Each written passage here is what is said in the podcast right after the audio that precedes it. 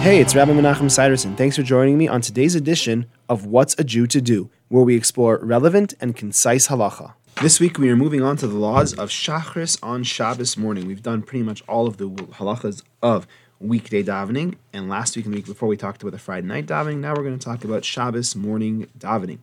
Shabbos morning davening begins with the regular order of morning brachas. So although in the Siddur, the Shabbos morning davening begins on page 368 with Pesukei Dezimra for the Shabbos and festivals, as it says in the ArtScroll, so the preliminary sections of Shachris are the same as on weekdays.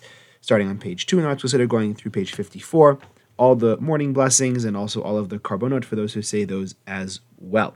There are pretty much no changes in that first section, other than the fact that there are, if you are reciting korbanot, which many of us are not, but if you are, there are some small paragraphs before and after some of the korbanot that are omitted on Shabbos. The ArtScroll Siddur We'll point that out to you.